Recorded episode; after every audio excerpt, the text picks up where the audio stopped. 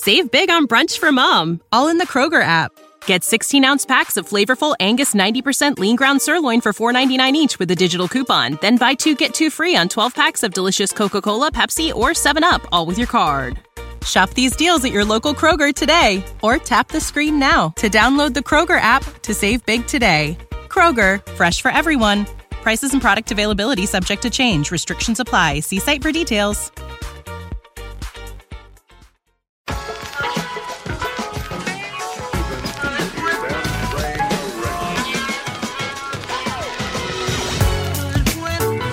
Episode 35 is back, and with it, we have a growing crew along the way. We talk West Ham's nil nil draw against Aston Villa and all the activities that came along with that. And we look ahead to Manchester United coming to the London Stadium, as well as visit some Hammers Polls questions. Keep it locked on the Green Street Hammers podcast.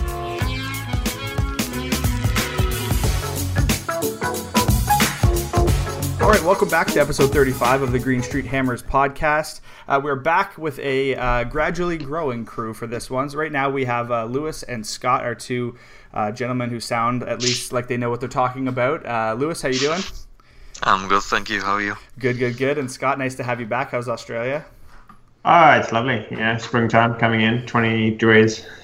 Uh, so we're, we're passing seasons here. I'm, I'm in Toronto, so it's coming down to 20 degrees, although it was 25. I was sweating cutting the lawn today, but uh, it's I'm a, I'm a big fall guy, fall spring. I have no time for snow and no time for 30 degree heat. Lewis, what, what's it like where you're at? Uh, dark. I guess that's true. yeah, it's 4:48 p.m. in Toronto. It is 6:48 p.m. tomorrow in Australia, uh, and it is 11. Uh, nine. No, nearly ten. Not nearly 10. Okay, there we go. So we're all over the place. We're global here. It's, it's always nice to to get some different uh, viewpoints here. Uh, but we have. Um, I don't know how different our views will be on the match on Monday. First of all, do you guys like the Monday match? Did I like it? I mean, there was. Uh, it's actually one of the ones I can watch usually uh, because uh, late night in the UK means I can watch it early morning here in Australia. Uh, I just thought that my well, the officiating kind of took it away from any kind of uh, contest, and um, we played better with ten men for some reason. So I don't know why that happened. Lewis, what, what what's your knee jerk reaction to, to the match on Monday? And do you like playing on when the team plays on Monday as it is, anyways? Um.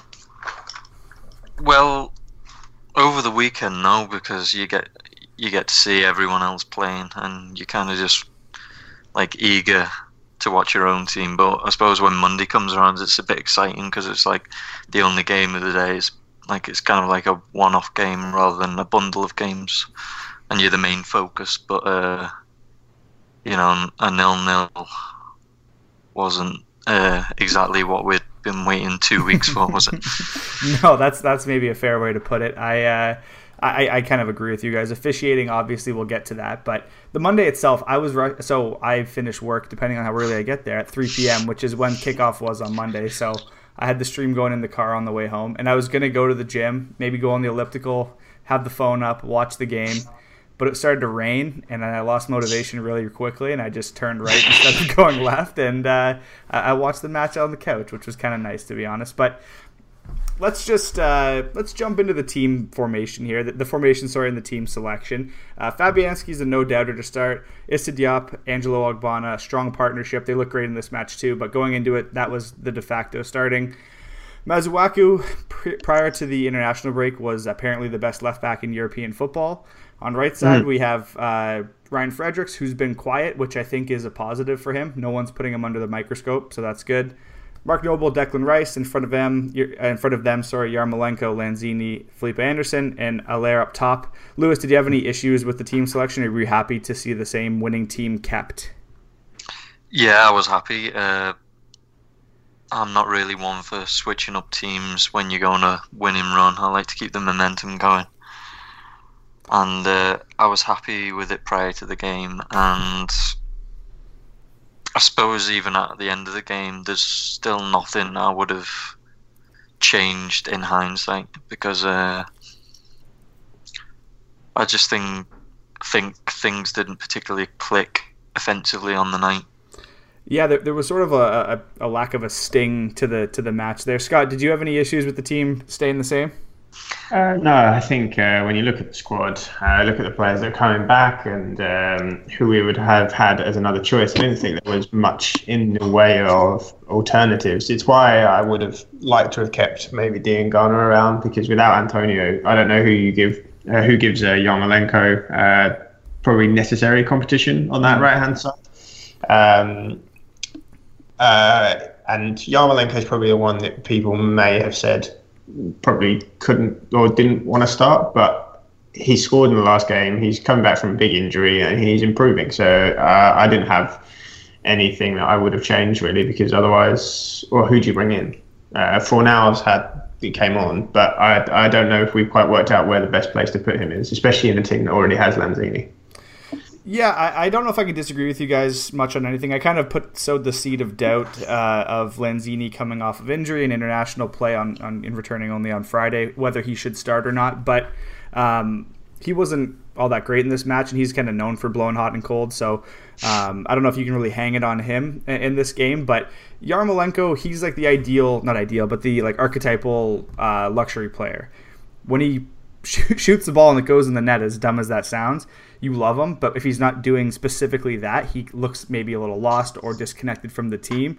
And he probably, and maybe rightfully so, gets a, a lot of attention negatively directed towards him unless he does end up on the score sheet. But yeah, I'm with you guys. The, the same team was was likely to be picked, and I'm happy that it was. Consistency is going to breed results, I think, eventually when players start getting more comfortable with each other and that chemistry builds even further than it already looks like it already has. Uh, look, going yeah. into this one, did so, uh, sorry, uh, Lewis, do you want to jump in there? So I was I was just agreeing with what you said.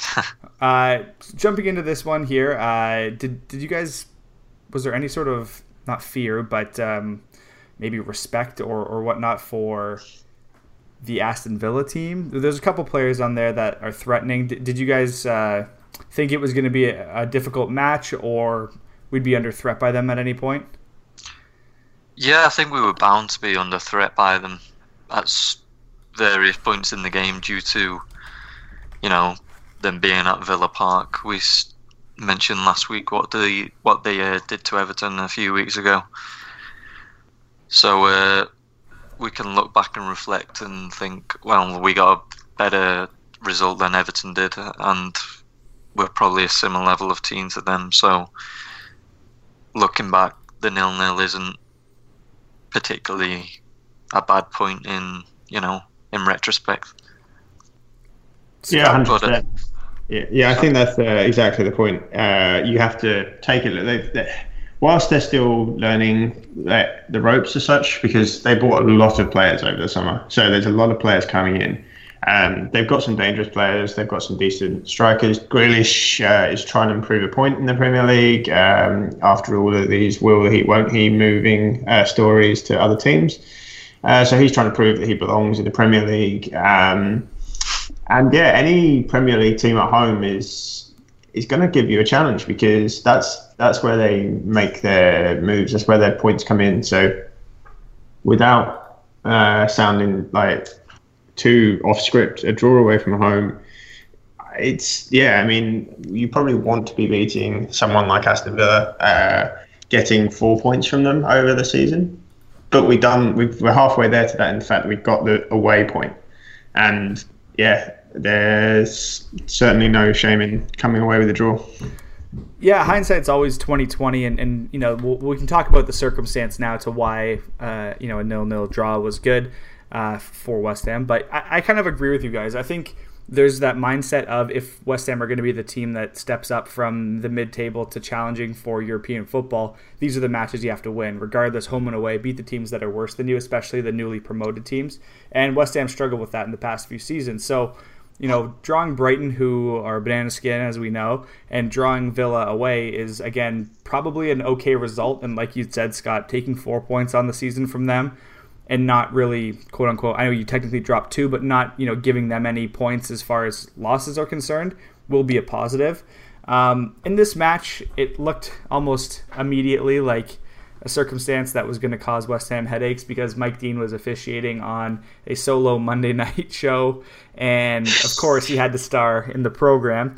Um, I tweeted out from our account. It, it's a shame when you see a physical, well matched football game get derailed by Mike Dean, who wants the attention on him, because Aston Villa plays with this chip on their shoulder. Their players do. Like for some reason, I, I don't understand why it's there, but they play like they are they you know they're owed something.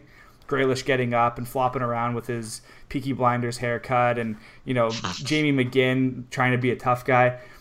It's just there's this attitude towards them, and it kind of you know rubs me the wrong way. But I can see why you know Villa fans would love your team if that's them. But West Ham again, they have that reputation of being a little bit rough around the edges. Uh, Mark Noble brings that I think a lot, and Antonio did too. But uh, it's a shame to see the match derailed. And um, let me just start with this: Do we have any issues with the initial card that went to Masuaku? No, I thought it was a yellow card. Yeah, I agree. That I didn't have any complaints about that whatsoever. To be fair, and and to be honest, I wouldn't have even minded that card if he had taken it in the second half as his first card and not in the 23rd minute when he was so cleanly beat on a play down the wing. That's kind of disheartening, but um, it's kind of the good with the bad with Masuaku. We'll go to the second card. From the referee's position, from where I watched it from, it looked like he completely took out his legs and rushed in late on that tackle. So I can understand that. Is this not? Can can, can we use VAR to look at? I know it's a not a complete sending off. It's a second yellow card, and you can't look for yellow cards. But if it's a sending off, are you allowed to use VAR? Do we know this? no, no I, don't, I, don't, think so because no. it's not clear and obvious, is it? Really? Well, it's it's yeah, it's under the rules. It, it there's so many um, stipulations because like people were so scared of it being used. It's now come in and people are going, why are we not using it more? Uh, and yeah, we, I don't think we're allowed to. You're not allowed to use it for yellow card decisions. So it's a yellow card decision, not a red card decision. Uh, so yeah. if it, so if if Masuaku had come in and um, the my he'd thought it was um, a two-foot challenge and given a straight red, and actually like VAR looks at it and goes, no, you got it wrong. Uh, that's not a red card challenge uh, then he could have made a decision. But because it's a yellow card challenge, it, you can't do anything about it. It's um, actually Aston Villa were on the other side of uh, decision earlier against Crystal Palace, where there was I can't remember who was refereeing in that match, but uh, he called a dive against Grealish just as I think it was McGinn maybe uh, scored. But yeah, because Lansbury scored. Yeah, that's a Lansbury. And then um, because the referee had blown the whistle before the goal had been given, VAR couldn't be used to give the goal um, because it had happened after the whistle. So there's, I still think uh, there's still a lot to work out with VAR. In this case, I just think it the referee. Uh, I I think he needs to use his head, like give it a time and just. I don't know. I just I don't think that's worth I, I having I said when I saw it, I would I I, I told the player to get up uh, because he I, I, he didn't come in stamping, and that's the way that it made it look from his reaction. So um, I think the Villa player. Oh, Scott, we may have lost you there.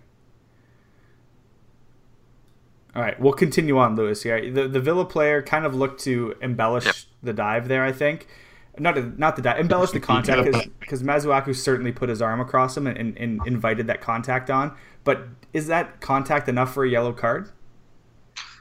I won't lie. At first, like you, I from the initial angle of the general play of the pitch, I, it just I just presumed he pulled him back, and I thought, you know what, fair enough, because uh, that is generally a yellow unless you're Manchester City. And uh, but on the replay, I mean, come on, he barely touched him, did he? And it just looked to me like Mike Dean could not wait to pull out those cards. Oh, he, has got he history he of it. To be about him. Yeah, exactly as usual. I mean, the West Ham fans were chanting. Uh, Mike Dean, it's all about you, and I think that perfectly sums it up. And you can sub out, you can sum, uh, sub out West Ham fans for pretty much any fans that he decides yeah. to open up his, his cards for. Scott, do we have you back? Well, I say I don't know what happened there, but uh, We don't I, You we were making seamless- such an elaborate point as well. Yeah, I know. We, we seamlessly just covered it right up, so it's all good. Um, um, so yeah, uh, finish will your point there. Yeah, I will say I think that Masuaku needs to learn a little bit of game craft. Um, you're right; he should never have got like he shouldn't have picked up that yellow card in the 23rd minute. Like if he'd had any kind of game management.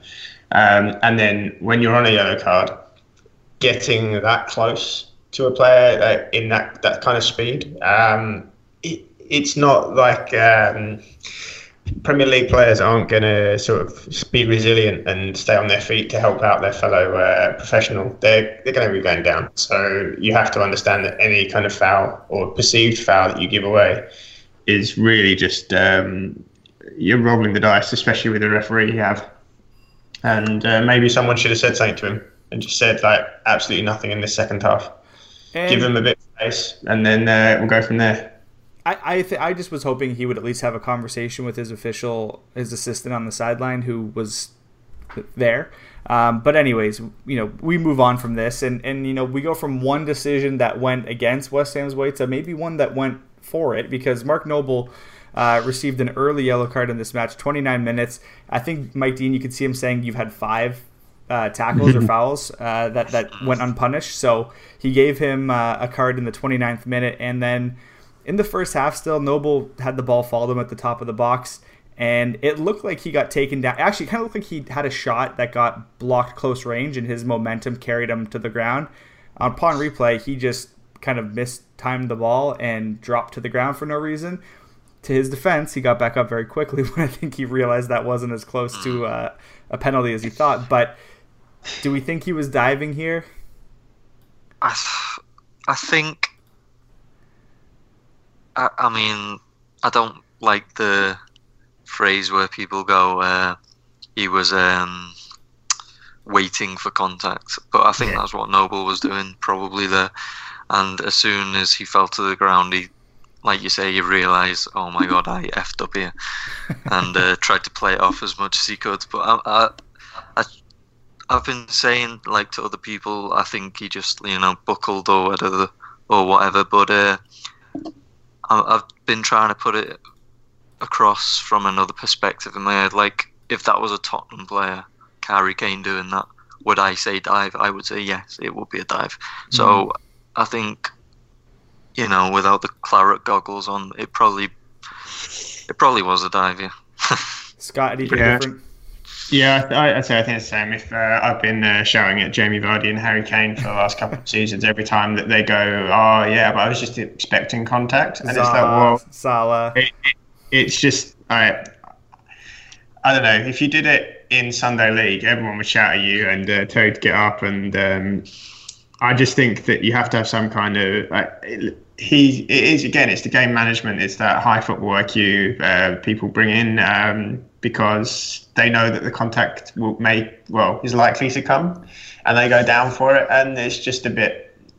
Yeah, I, I don't know. I would probably say he could have been booked at another time, and uh, yeah, it probably is a dive. Uh, I do have to say though, um, it wasn't even nearly as bad as Wesley's dive at the end of the second half, Oh, I If saw that, saw that video clip. It was where it it looked looked like he got shot. literally shot sniped from the crowd. Yes, uh, I say like the, the saving grace is hundred percent that it was no. It's never a dive like that or a, an instant like that is never going to be a, a, the worst one of that weekend for the Premier League. There's always someone doing it worse, and this time it was in the same match. Yeah, that's uh, it's it's a fair point there, and like you said, the the West Ham colored glasses goggles sometimes you know judge your or uh, alter your judgment a little bit there. In the end, it's a nil-nil draw for West Ham. They played uh, the better part of 25 minutes with uh, 10 men, and they ended up, like you had said earlier, Scott, attacking a lot more when they had the, the less players on the pitch. Uh, notably, um, Pablo Fornals came on for Yarmolenko, who we said didn't do much. After uh, Masuaku was sent off, Zabaleta came on to play the left side, and eventually Balbuena came on for three minutes, replacing Noble to sort of close out the match. It was something admirable about how West Ham played. Lewis, did you did you see them continue to stick to their game plan, or did you see them turn it up a notch on you know the counter attacking football? Yeah, I think the latter definitely. And I mean, I think part of the reason for us perhaps attacking more since we went down to ten men is uh, Villa committed a bit more, maybe because uh, when we had eleven men on the pitch, they were often very far back in their own half, in you know like blocks of four and that, and uh, they pushed forward a bit more, leaving us room for, uh, to get those counter attacks in and if we had better decision making in the final third, then uh, we likely would have gone and won it like Fornals in the last minute. I mean, everyone was crying for him to shoot, really, and he decides to, you know, pass it to Haller instead. But uh, I think the player that we missed most uh, during those final 20 minutes, I think Antonio would have had oh. an absolute field day. It makes me just sad it, thinking about space. it tired defenders space. Their wingbacks were getting, or their fullbacks, sorry, were getting forward a lot in the match too. Oh, it would have been the the perfect script for him to come in. And I also think um, subbing Anderson off wasn't the best idea. I know he wasn't having the best game, but I think he would have stretched the defence more than uh, what Lanzini did, who was playing quite deep anyway. Yeah, and but, Anderson can play in the middle of the park too. So if you want to flip him yeah. to the inside, I agree. Yeah, but I, I, guess Pellegrini just wanted that extra cover in the middle. Which is fair. Scott, did you like how they closed out the match? I know you uh, you, you, did you did watch the match as well, and, and you know it was an inspiring effort. Do you blame Fornals? Maybe this is a better question. Do you blame Fornals for not shooting, or was it too much, too fast, too soon for him when he came on? Uh, I think um, what you've Fornals passing in that position is uh, indicative of someone who's not had a Premier League start or I don't think he's had a Premier League start yet. Um, he started the first one. Oh no, oh, it's not. It. Yeah. But uh, yeah, but he's not played too many Premier League games. He's obviously not one of the first choice attacking midfielders at the moment, and I think he's just lacking that little bit of confidence to do what again the game management situation. And he's kind of he knows he's in here. He knows his biggest skill is his passing and his skill on the ball. And then as soon as that ball's come across, like there's 90% of players would just hit it. And I think he's just doubted himself. Uh, I think he's just kind of. Um, I think we saw um, I saw, Mesut Ozil do the same thing uh, at Arsenal either a season or two ago, and, and he's had a clear opportunity to shoot, and he's just tried to do something a bit over clever because he's not confident in his own ability to just, or right at that point to just have a go himself and just suffer the consequences if he gets it wrong. Um, and if I was Pellegrini, I'd just be making sure that he is aware that if he has a shot in that situation, that's not wrong. Uh, I think we can't be scared of making mistakes in that kind of position. If you ping it from 30 yards and you miss by a fair distance, that's yeah, that's on you because you've made that choice. But when you're in the penalty area in the last minute and the ball's come across to you, and all you've got to do is drill, like give it a give it a drill across goal and see what happens. Yeah, go for it. I don't care if you miss it I, do have, I do have to say though that um, the pass to Haller, I think it was on. To be fair, I think he just uh, you know mistimed it a little, and if, if, it had a little bit more weight on the pass, it could have reached him. I, I agree. I do think that it was on, but I just think that at that point you have to. If you if he shoots across goal and the keeper fumbles it back out, he can hit one of the defenders or Haller yeah. and go in. I think you've got more options with the shot. Uh, no, I agree completely. The pass has to be perfect to come off there. Uh, I 100% agree with you that um, Haller, Haller was in a decent position, but I, I think Haller was actually surprised he was getting passed the ball. Uh, I think he, I think everyone in the everyone in the ground expected that to just be hit. And they say if he misses by miles, people go, oh well, like not the end of the world. But um, yeah, hopefully he uh, takes that away and um, uh, Pellegrini gives him a bit of confidence in himself to just back himself a bit more. Yeah, I, I to, to bring it to a close here, I think people would have been a lot more understanding if he had not flubbed a shot, but you know had a shot saved or you know missed a, a, near shot because he had just sort of gotten into the mix in the game. I know it had been about 30 minutes or so, but the first chance and look he had at goal, people would be a little more understanding of that than a you know a poor pass that ended up turning possession back over he was I think he's right-footed as well. There was a defender closing in on him. The keeper had a good angle. Maybe there was something to him not being confident with it, but it's nothing to slate him for. I think he's fine and he'll grow into the match. Uh, as this Yeah, match 100%. ended, we're all happy with one point, I'm sure, situ- situationally. West Ham end, uh, end the match uh, with eight points.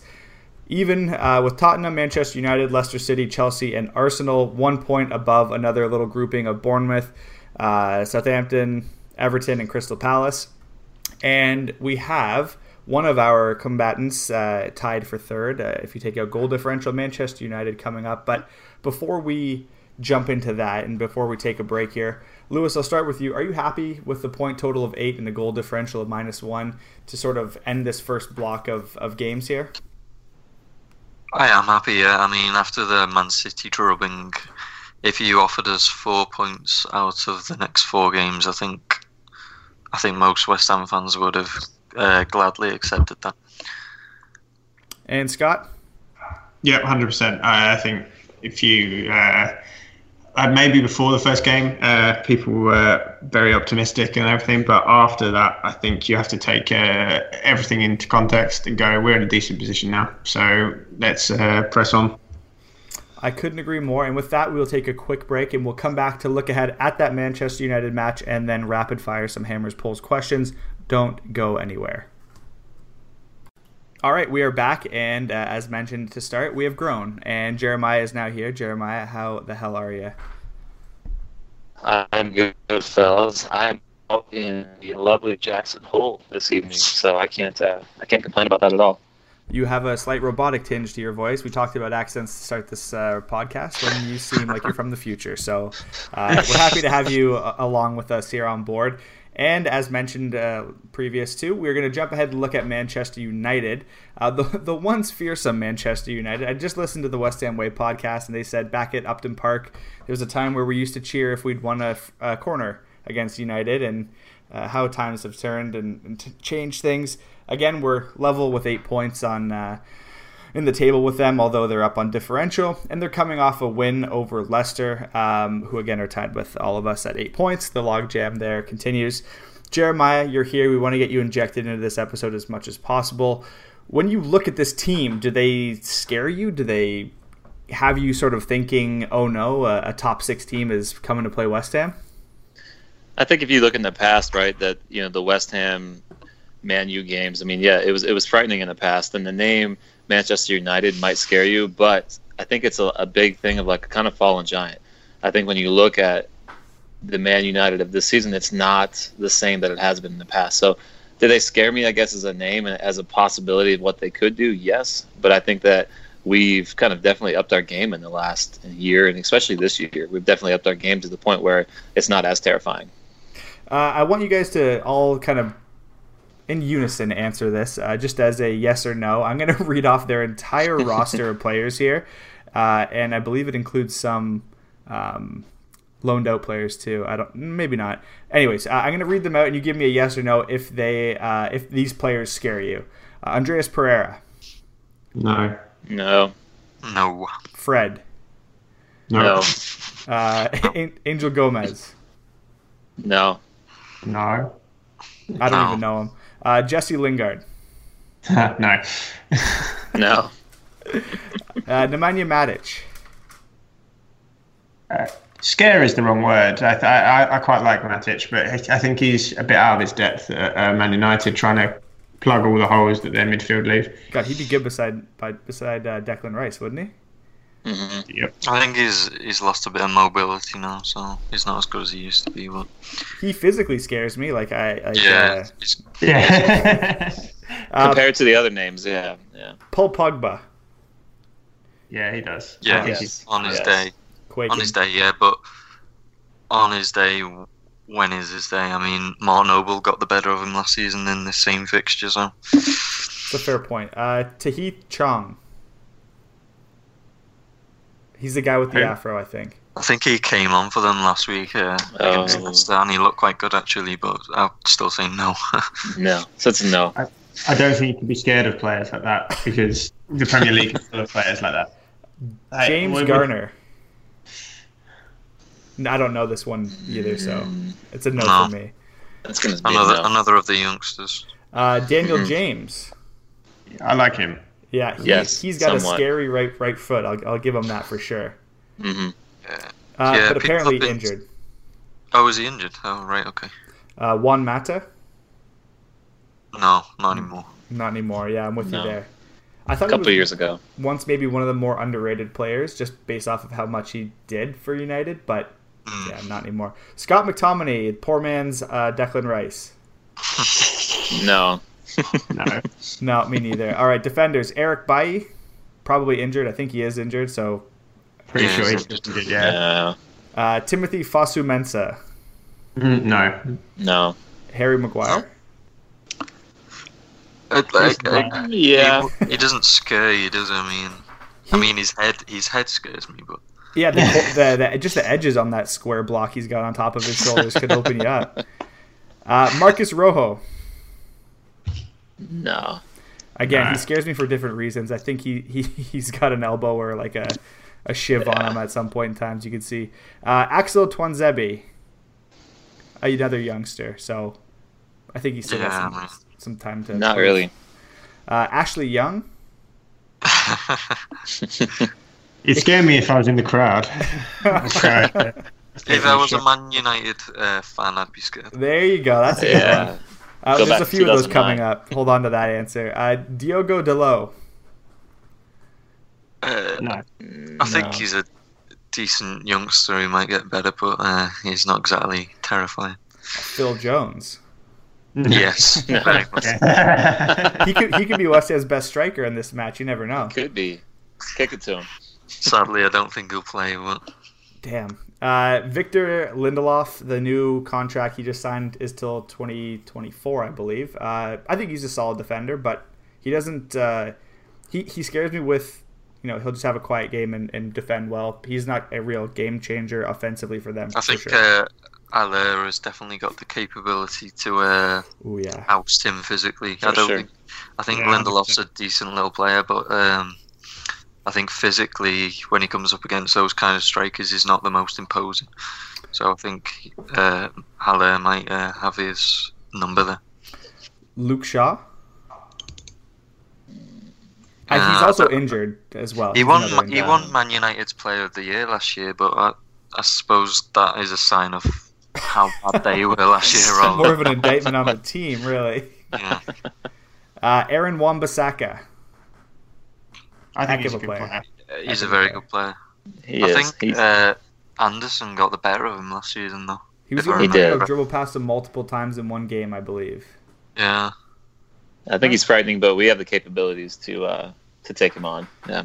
Yeah, if he's going past Anderson, you know, it'll be Cresswell sticking in a knee to try and injure him, I'm sure. Uh, David De Gea. I mean, depends. just sh- just shoot at his near post and we'll like score. or directly at him, you never know. Yeah. yeah. But on his day, uh, obviously, arguably the best keeper in the world. I just think there's few and fewer and fewer of those, of those nowadays. But he has the ability to completely steal a match. So I guess you have to have that in the back Yeah, of your sure. head. Uh, now they're incredibly small group of forwards. Mason Greenwood. No. No.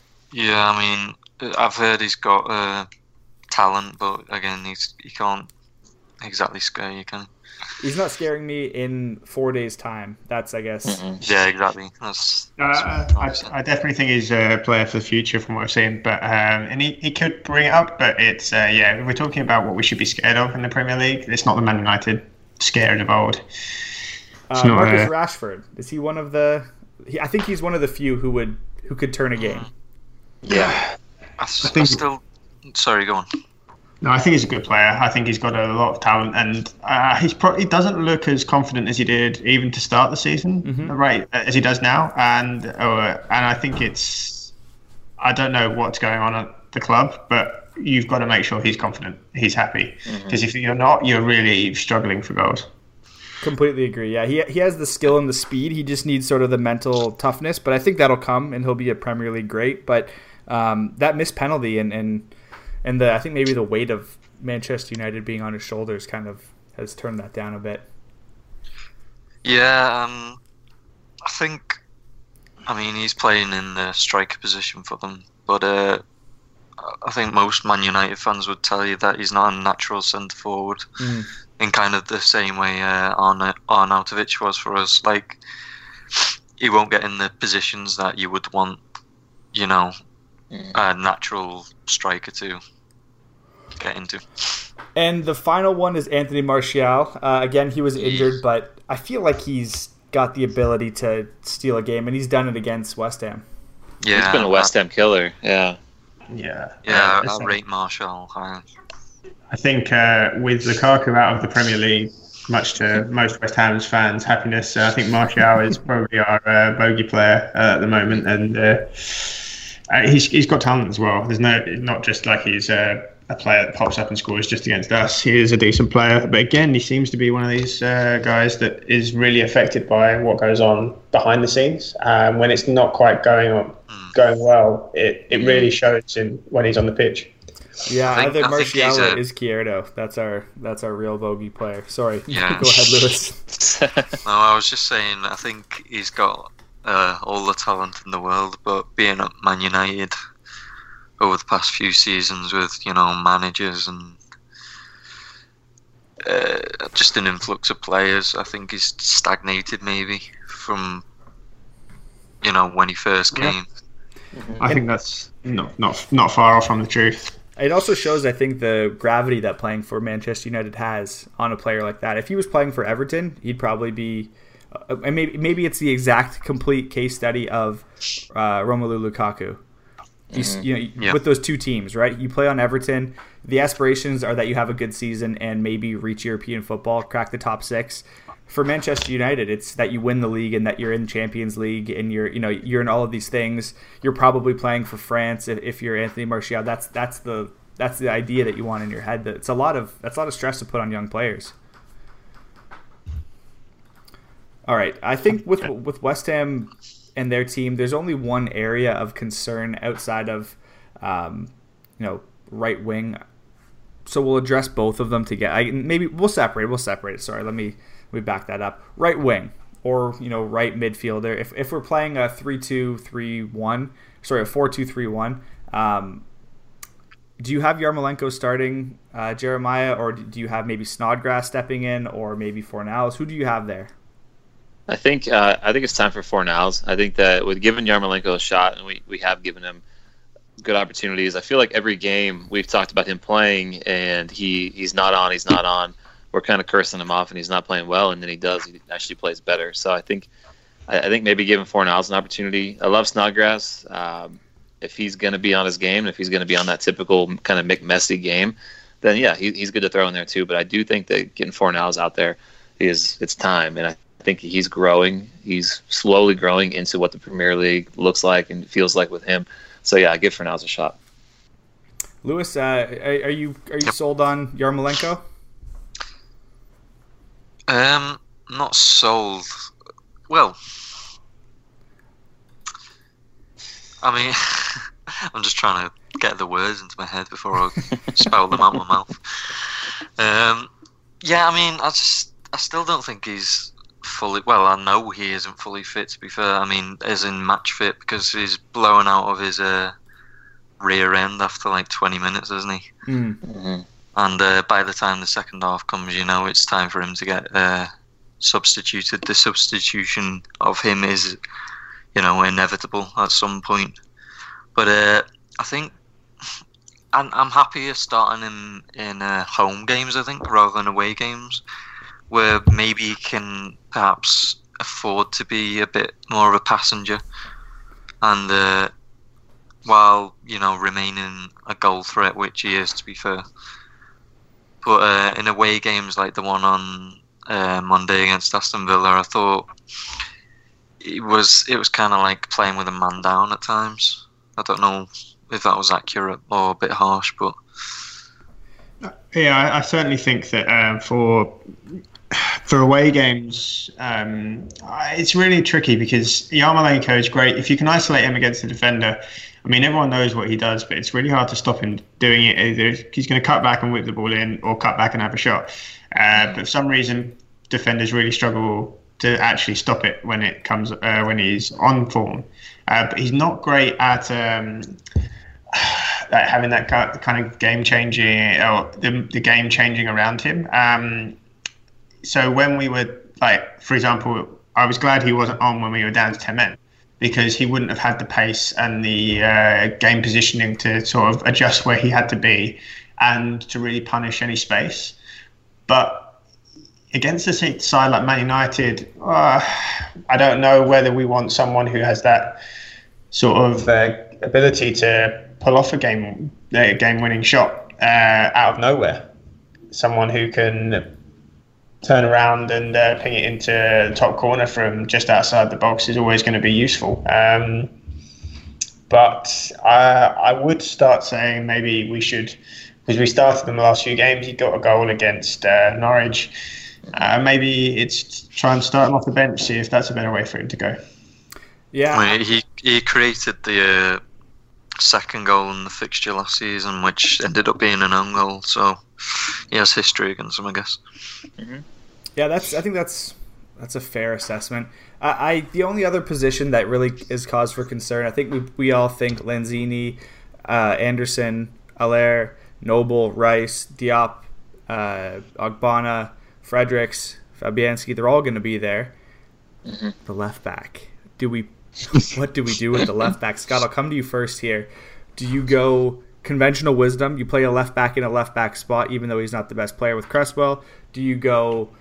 maybe a little bit more balance with uh, Zabaleta, who can still get forward and back pretty well and is all around a better player than Cresswell? Or do you go dual footed, natural right back, exciting prospect, Ben Johnson? Uh, I would go with Cresswell. I think he it's uh, it suits our game shape to have a fullback that can overlap and use their dominant foot on their outside. Uh, so Fredericks on the right hand side is exactly what we're after. Someone who's, I mean, last season people pushed his defensive uh, issues, and yeah, I think he's really uh, worked on that, and um, we're in a position now where we've got a really pacey right back, and he, he's exactly what uh, Pellegrini's after. Um, so is the closest to that.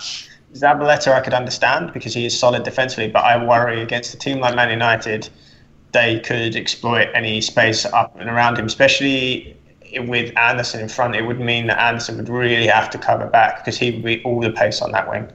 Mm-hmm. Yeah, Lewis, do you have any any different ideas there?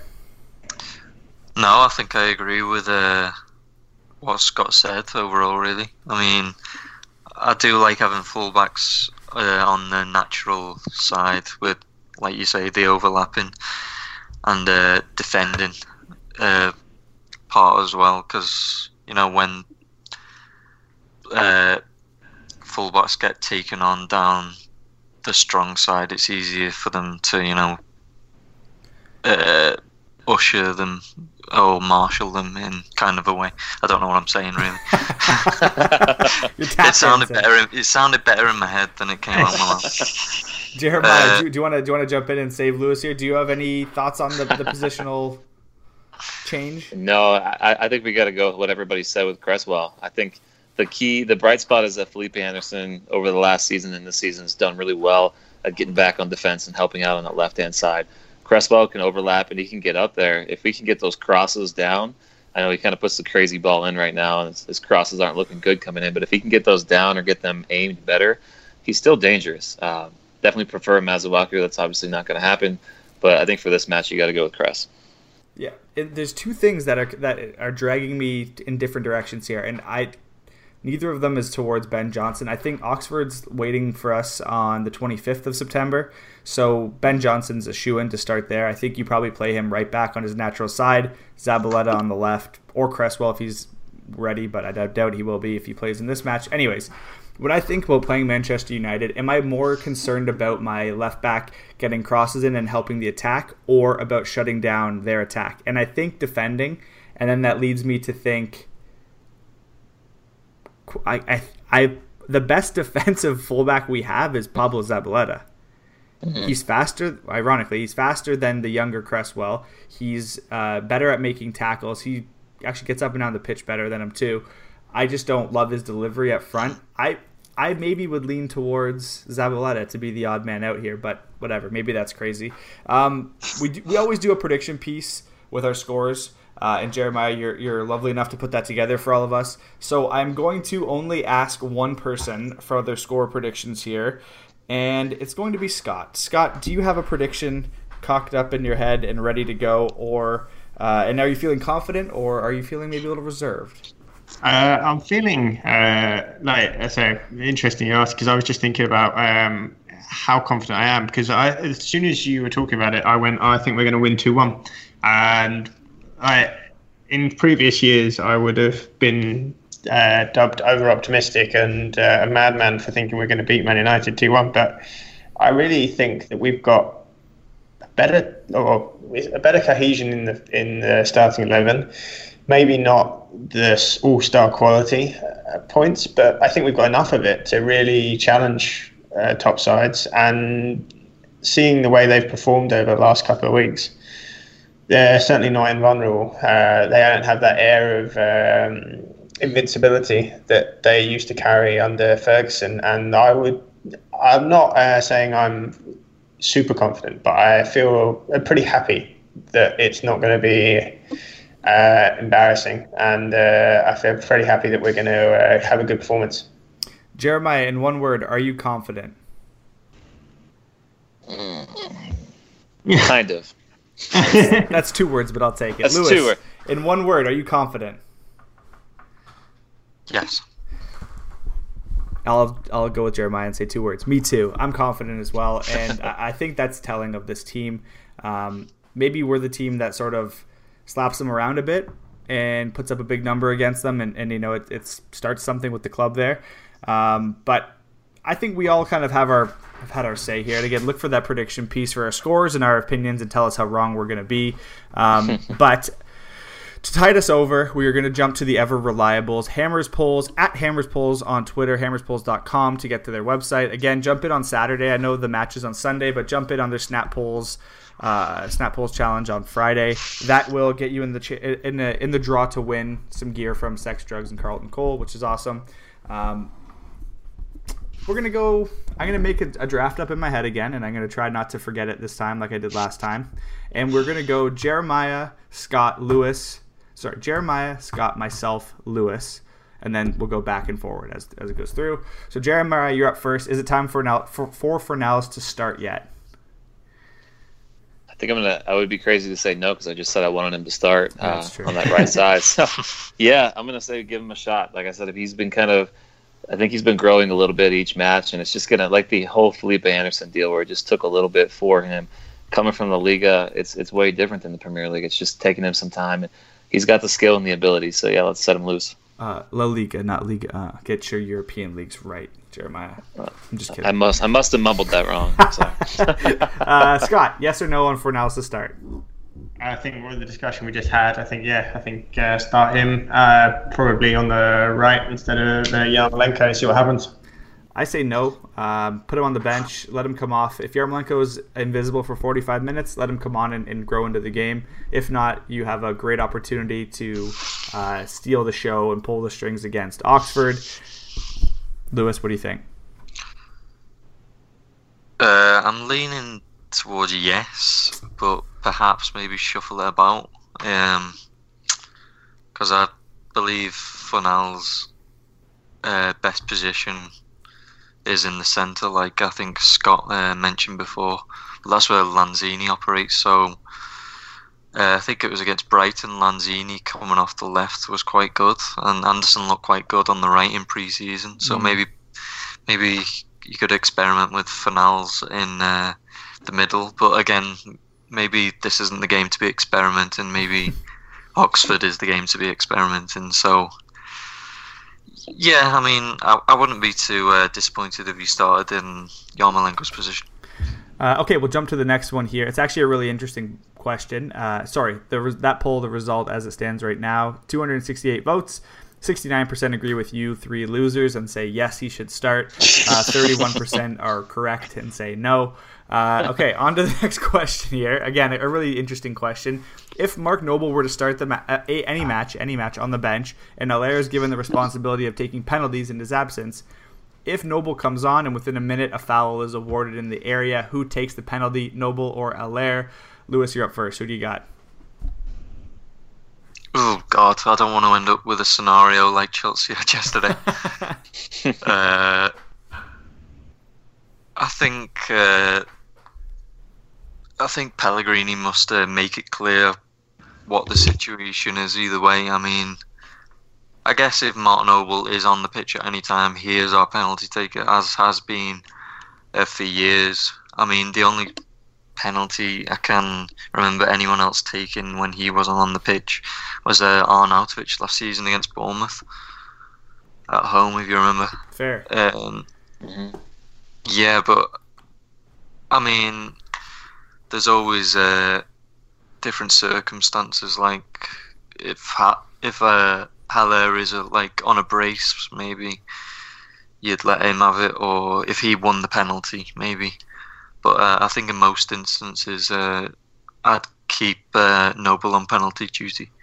Yeah, I'm with your last thought there. I'm going Noble unless he unless he gives it up to Haller, but I'm with Noble. How about you, Scott? Uh, yeah, I think um, I think the only other player that's taken penalties for West Ham in the last couple of years has been Lanzini. He's he, he scored one or two, but that's when Noble hasn't been on the pitch. And I think it's up to I think uh, who's right with the Pellegrini has to make it clear. But I would imagine Mark Noble is a penalty taker unless he decides otherwise. Jeremiah? Yeah, nothing different. I, I agree with you, Lewis. If he was coming up, maybe if Haller was coming on a hat trick, then maybe give it to him. But yeah, until Mark until Mark Noble proves us wrong, then yeah. All right, That's not gonna Jeremiah, stay hot because this one question comes in again, and you're leading us off. This one's from Lena Starr, who again you can catch her views on episode 34.5, where Jeremiah interviewed her, as well as the Hollander, uh, our New Orleans, uh, New Orleans uh, Hammer. This question from Lena says, "Who disrespected the shirt more, Arnautovic, Payet, Frank Lampard Jr., or Mia Khalifa?" Uh, breaking, almost breaking news. Jeremiah, who do you have? Man, she's really she's really got it out for me. I'll say that much. Um, I'm gonna go. I still think Payet. I think I got. I, I know him and the him and Arnie situations were different, um, but for me it was it was just a very disrespectful time. I get you know you got to leave for family reasons or whatever it was. Um, with with with Frank Lampard, it was kind of a different time in a different way, and I think you know a lot of fans treated him differently, so I could see why that happened. But for me, it's going to be for a long time Payet, and hopefully nobody changes that. So. Scott? Uh, I'd have to agree. I think what Payet did was pretty damn awful. Uh, I, I think Arnie was also very bad. Uh, the way he treated the shirt, the way he, he treated the club.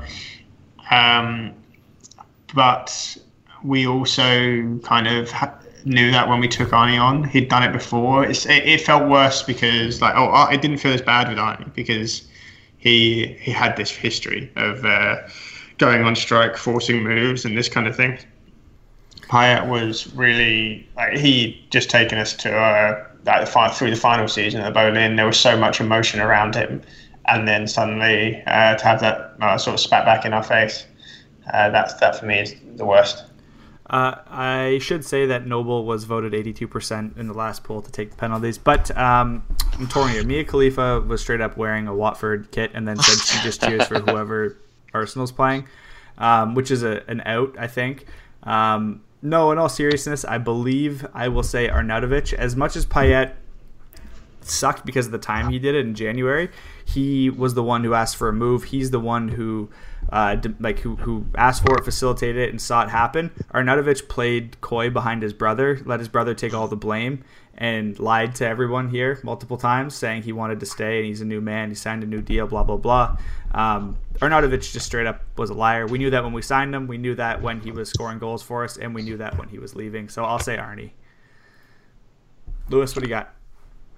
Uh, yeah, I think I'll uh, side with you on this one. Yes. Perhaps because uh, I still have a little bit of love for Payet in my heart, even though I shouldn't. It's like a ex-girlfriend who cheated on you, but you know you still miss her, kind of.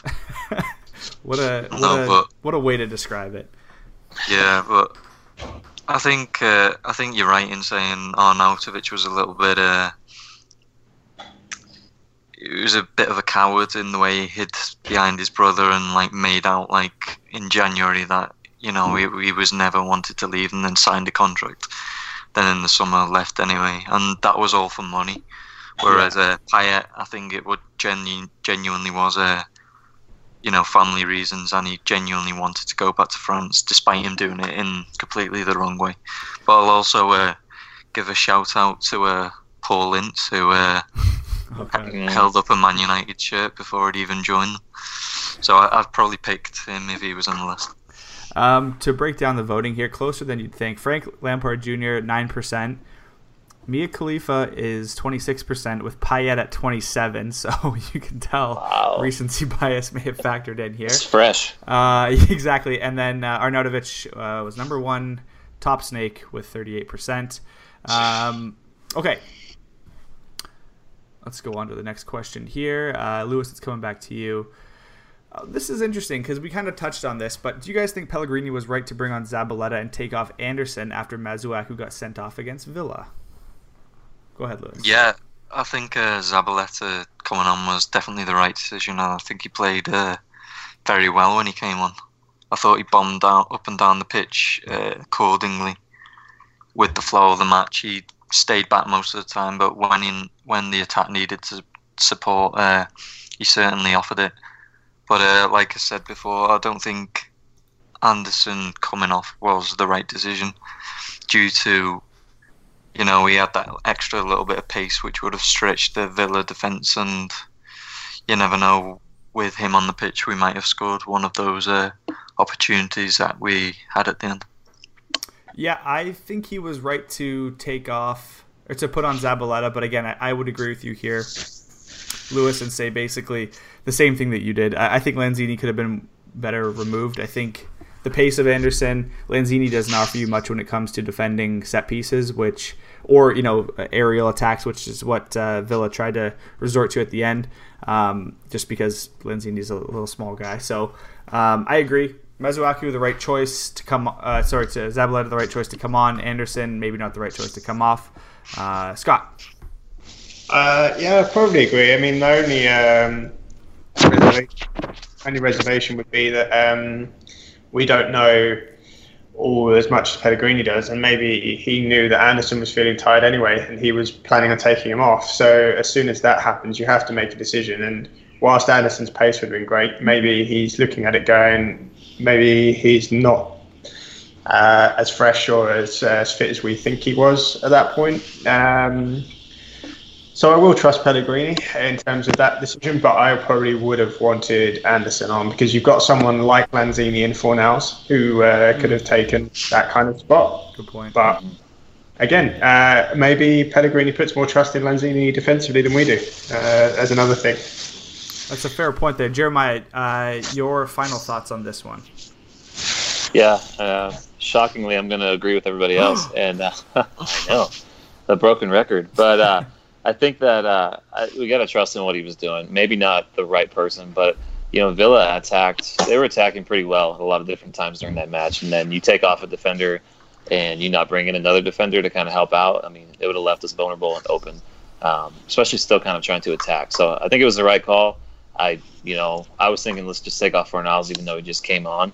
But uh, Wow. yeah, yeah, it would that would have been kind of a savage move. But um, yeah, no, I agree with what he did. Uh, that poll ended 75% agreeing that it was right to take off Zabaleta and put on Anderson. I think people maybe would have agreed if there was a third option, but yeah, it was uh, it was a uh, a tough one regardless of of uh, how it played out there. The last question we're going to go to here is an interesting one. Uh, Sam Inkersole of Football London had written a report that said Pellegrini has admitted to making a mistake by including Balbuena against City after missing missing most of the preseason due to international duty. Do you believe he was right to then drop the Paraguayan international and now keep Ogbonna and Diop for the rest of the season? Jeremiah, do you like Ogbonna or do you like Balbuena more uh, from where we're at right now? From where we are right now, um, I'm loving Ogbonna. I think he's played well. I think a lot of times, the last match they both played well, but I mean, in, in a couple of the matches, he's been the better of the two center backs, and I think that he might have got a little bit of the flair back from the uh, the earlier seasons of Ogbonna. But yeah, you got to stick with what you got, and he's he's the better choice right now. Scott? Uh, yeah, I mean, the start of the season, I had absolutely no issues with playing Balbuena because in my head, if you just compare them on the same day, uh, Balbuena is a better player. But uh, Pellegrini likes to have a right-footed and a left-footed uh, centre back. So you have this kind of passing out uh, when you pass it across. The easiest pass is then back out to the wing, and you open up the game quite easily. But um, I think for now you keep with consistency. Uh, the centre back partnership that's doing well, uh, you don't change it. Uh, really, just uh, as soon as you change something like that, you really start uh, playing with fate. And I don't like messing around defensively unless you have to. Uh, so if it's not broke, don't fix it. And even though me last season would be screaming at me um, for saying I think Ogbonna is in for now. Uh, yeah, I agree with you guys. Ogbonna's been good. Let's keep him going there. But again, to start the season, I would have probably said Balbuena for sure. Um, I think, and I didn't think it was a mistake at the time bringing Balbuena in. Um, Ogbonna, what I'll say is Ogbonna makes easy plays look hard, and Balbuena confidently will make a mistake and look like he did nothing wrong the entire time. So maybe it's six and one half dozen here. Also, Ogbonna almost slammed a header into the back of our, our own net in the last game on a clearance that went by him for a corner. Um, and again, he got up and kind of looked around and shrugged his shoulders, high five Fabianski, and the ball didn't go in. So everyone's happy. But I say, yeah, keep Ogbonna until he does something wrong. Lewis, close us out here. I mean, I'm just going to go with the general consensus again. Um, I mean, since uh, the thrashing of the opening day, I think, I believe we've had the best defensive record in the league since then. Two goals conceded in four games. Pretty good. So uh, that is obviously since Ogbonna and Diop have been appearing, so you can't really make an argument for Balbuena coming back in the team at this moment. Um, for the rest of the season, I, it's a bit harder to predict because uh, Ogbonna. I mean, as soon as Ogbonna makes a mistake, do you then bring Balbuena back, or do you persist with Ogbonna again? I mean, yeah. How short is the leash? I think that's a good question.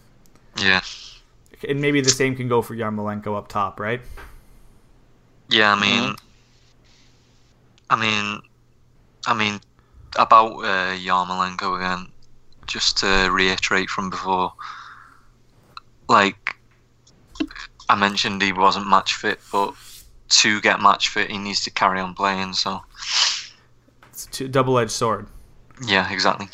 Well, guys, that will do it for us here. Uh, to all of you who participated in this, thank you, gentlemen. For those who listened, thank you for listening as well. Uh, maybe we'll be back with a weekend edition uh, post uh, Manchester United match and pre Oxford match to scratch that West Ham content itch. Uh, again, thank you to Jeremiah who hosted that uh, 0.5 episode with the Hollander and Lena Starr on the show. Uh, we appreciate them taking the time to talk with us as well. Uh, and until Sunday and beyond, come on, you Irons, and we'll talk to you next week.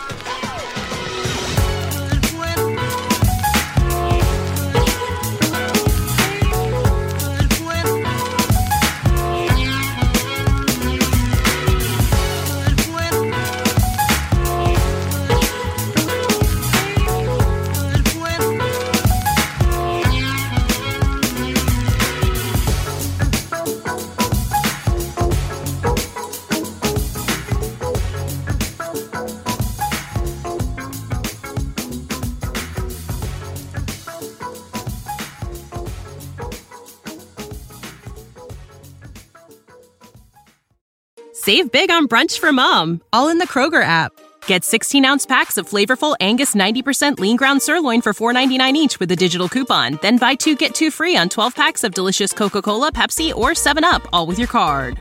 Shop these deals at your local Kroger today or tap the screen now to download the Kroger app to save big today. Kroger, fresh for everyone. Prices and product availability subject to change. Restrictions apply. See site for details.